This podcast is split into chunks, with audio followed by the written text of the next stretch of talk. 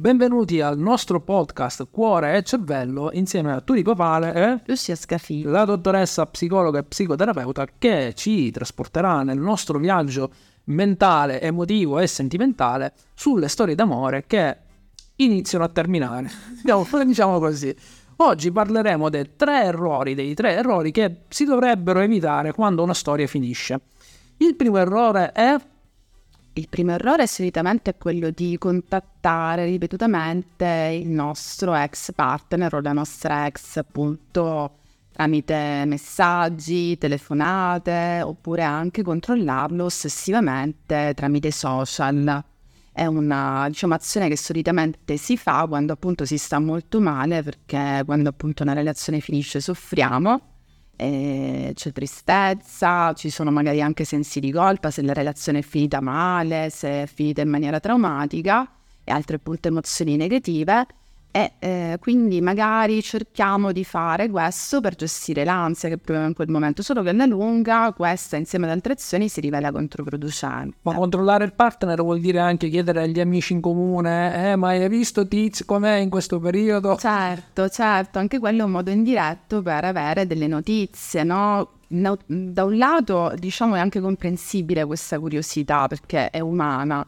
È anche vero che alla lunga questa cosa non ci aiuta poi a superare la, la fine della relazione, quindi proprio ad elaborare eh, quello che poi noi psicologi chiamiamo lutto, no? E il lutto non è solo quando muore qualcuno, spieghiamolo per chi non è mai stato sul lettino di pelle di uno psicologo, scusate io parlo per stereotipi, eh, però il lutto è anche una perdita grave che potrebbe essere quella del partner, della compagna, del fidanzato, della fidanzata.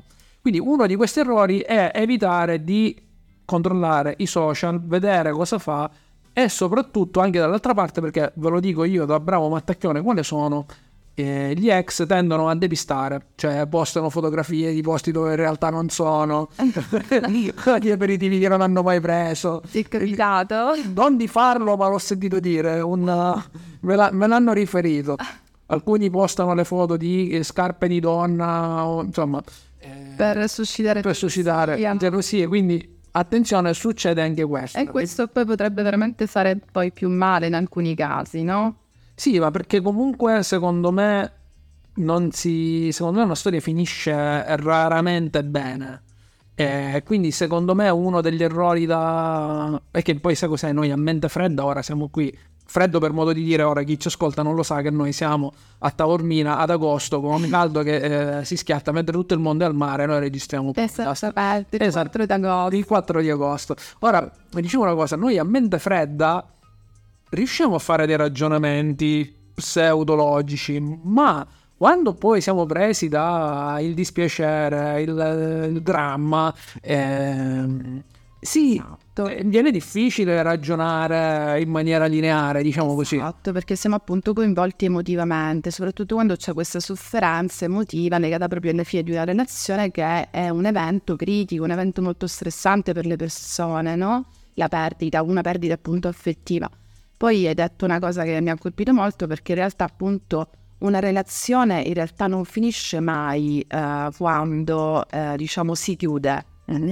Quella è una perdita, c'è una chiusura fisica, materiale, poi c'è una chiusura emotiva e per quel tipo di chiusura ci vuole tempo. È un discorso ovviamente diverso da persona a persona, eh, quindi è soggettivo, non è mai un processo. Ma ci sono quelle due settimane critiche che tutti dicono guarda tempo una settimana dimentichi tutto. No. Non, non si può fare un discorso così generalizzato, no? Perché poi ognuno di noi è diverso e dipende anche dal momento di vita che stiamo attraversando e da quelle che sono le nostre risorse in quel momento, quello che ci può anche aiutare ad affrontare meglio la fine appunto di una relazione per noi importante. Che ci porta al secondo errore da non commettere, che sarebbe quello di chiudersi in se stessi. Anche questo solitamente lo facciamo quando appunto soffriamo tanto, tendiamo un pochino ad isolarci a volte. Quindi sera sul divano, vaschetta di gelato, telefilm, Roma, telefilm. Ma se non vogliamo vedere più nessuno, i nostri amici, non abbiamo voglia di parlare con le persone, quelle persone magari anche che ci stanno più vicine. Che ci chiedono, ah ma come mai se sono, perché magari ancora...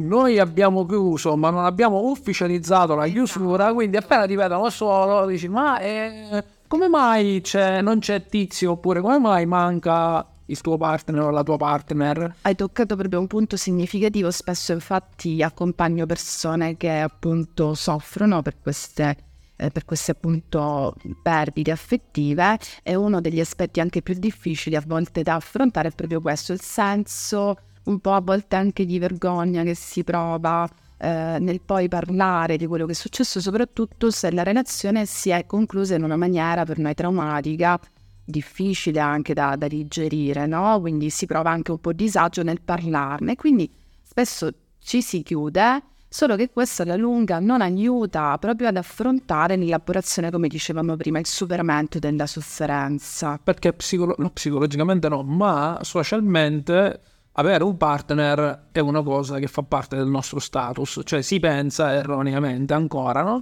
Che chi non abbia un partner o chi lo ha perso scende di, di gradino in una ipotetica scala di valori eh, e ci perde punti. Perde punti, sì, eh, sì. C'è stato un monologo di un'attrice, Arianna Porcelli Sofonoff, suppongo sia il suo nome d'arte, dove parlando del matrimonio, cioè, ci, ci si sposa per curriculum. Allora, eh, il partner in alcuni casi eh, diventa anche un... una sorta di status. Sì, qualcosa da esibire. Ora, magari non le ragazze che mi hanno frequentato, perché tutto sono tranne qualcosa da esibire, ma di base, eh, ed ecco perché noi due siamo eh, chiusi in una casa al caldo a registrare podcast e non a fare altro, eh, di base una delle cose che noi non vorremmo perdere è il nostro status, cioè come ci vedono le altre persone senza il nostro compagno o la nostra compagna accanto. Perché poi si pensa che se non ce l'hai ah, ah, hai qualcosa in meno di qualcun altro. È vero, questo un po' rientra un po' nel discorso delle cosiddette aspettative sociali, no? Quello che magari noi eh, immaginiamo che gli altri pensino, no? A volte appunto eh, si entra in crisi spesso quando c'è questa difficoltà a volte nel trovare un adattamento tra quello che noi realmente desideriamo profondamente e quello che immaginiamo siano, siano appunto le aspettative degli altri. Quindi in questi altri che c'è, c'è la famiglia, eh, quindi le persone per noi più significative, eh, ci sono gli amici, i colleghi di lavoro, i colleghi di lavoro, no? E, e spesso quando poi magari rappresentiamo un pochino, tra virgolette, la... Eh, la pecora nera o la mosca bianca, no? Perché magari abbiamo tutti, che ne so, amici che già hanno famiglia, eh, sono in base alle stati, hanno magari eh, figli, eh, eh, rappresentiamo un po' appunto l'elemento divergente. C'è una cosa di divertente che in Italia non, non succede, eh, mi è venuto in mente adesso. In Inghilterra, dove io vivo, eh, quando ti invitano a un matrimonio, se sei single, devi, non si sa per quale motivo, comunque fornire, l'avete visto nei, nei film americani, una tradizione anglosassone, il più uno, il plus one. Cioè, quando ti arriva l'invito a un matrimonio, che già di per sé, a mio parere, non è che è una bella notizia, eh, ma eh, di per sé ti arriva l'invito a un matrimonio di un amico tuo, e la prima cosa che ti chiedono, chi sarà il tuo più uno? Quindi tu non solo sei single e magari ci stai anche bene, tu devi trascinare in questa situazione sociale che magari non vorrete che... Non è che tutti i matrimoni, tutte le cerimonie di matrimonio sono belle, soprattutto qua in Sicilia si schiatta di caldo certe volte, io ho degli aneddoti che, non, che non, racconterò, non racconterò in questo, in questo contesto, ma devi coinvolgere una persona che ti faccia da spalla durante questa giornata di... Eh, Eh, esposizione sociale, chiamiamolo così, a mio parere ovviamente, ehm, che ti supporti, che ti, ti stia accanto, quindi tu ti devi andare a ricercare da solo un grasso, come si dice in termini dialettali siciliani, che ti stia accanto eh, in questi giorni. Quindi lo status uh, del single in alcuni posti del mondo addirittura è quasi, non dico non tollerato, però c'è bisogno quasi di avere sempre una persona accanto, perché sennò per l'occhio eh, della società sei una persona che ha comunque qualcosa in meno a qualcun altro.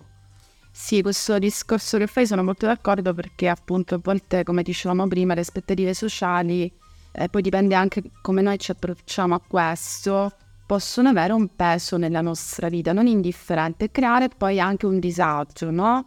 eh, e la persona spesso fa fatica e arriva proprio eh, in terapia o comunque in consulenza quando fa fatica a trovare un equilibrio tra quelli che sono i bisogni più autentici e appunto questo un po' come dire eh, incongruenza che nota rispetto a quello che immagina gli altri si aspettano da lui. Di base, di base quanto tempo passa dalla separazione al capire ok vado dal terapeuta?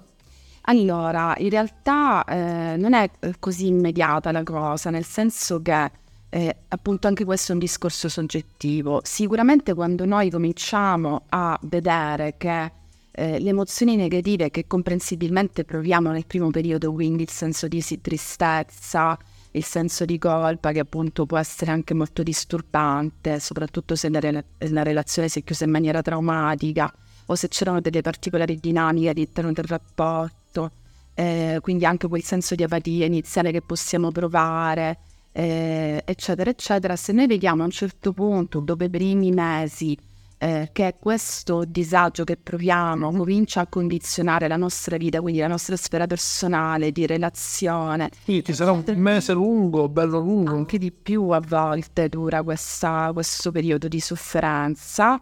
Eh, i primi sicuramente dei, dei primi tre eh, mesi ai sei, dipende poi dalla, dalla relazione, da quello che è accaduto anche, da quelle che sono le nostre risorse in quel momento e eh, dal nostro momento di vita, perché appunto come dicevo non tutti reagiamo allo stesso modo di fronte allo stesso evento, quindi quando noi cominciamo a vedere che questa sofferenza comincia ad essere eh, pesante, ci condiziona sul piano personale, di relazione, lavorativo, sociale, allora lì è importante chiedere aiuto. Ma in termini pratici, ma se, ci, se si accorcessero i tempi, non aspettare diciamo di essere un tutt'uno col pigiama a casa, eh, e così ora arriviamo al punto, a, al punto tre, o di aver dimenticato l'indirizzo del parrucchiere e magari aver preso tre quattro chili, si può agire prima di arrivare alla versione peggiore di noi stessi, diciamo così. Ci sono delle cose che possiamo fare per aiutarci. Una di queste, per esempio, utilizzare quelle che possono essere le nostre risorse in quel momento.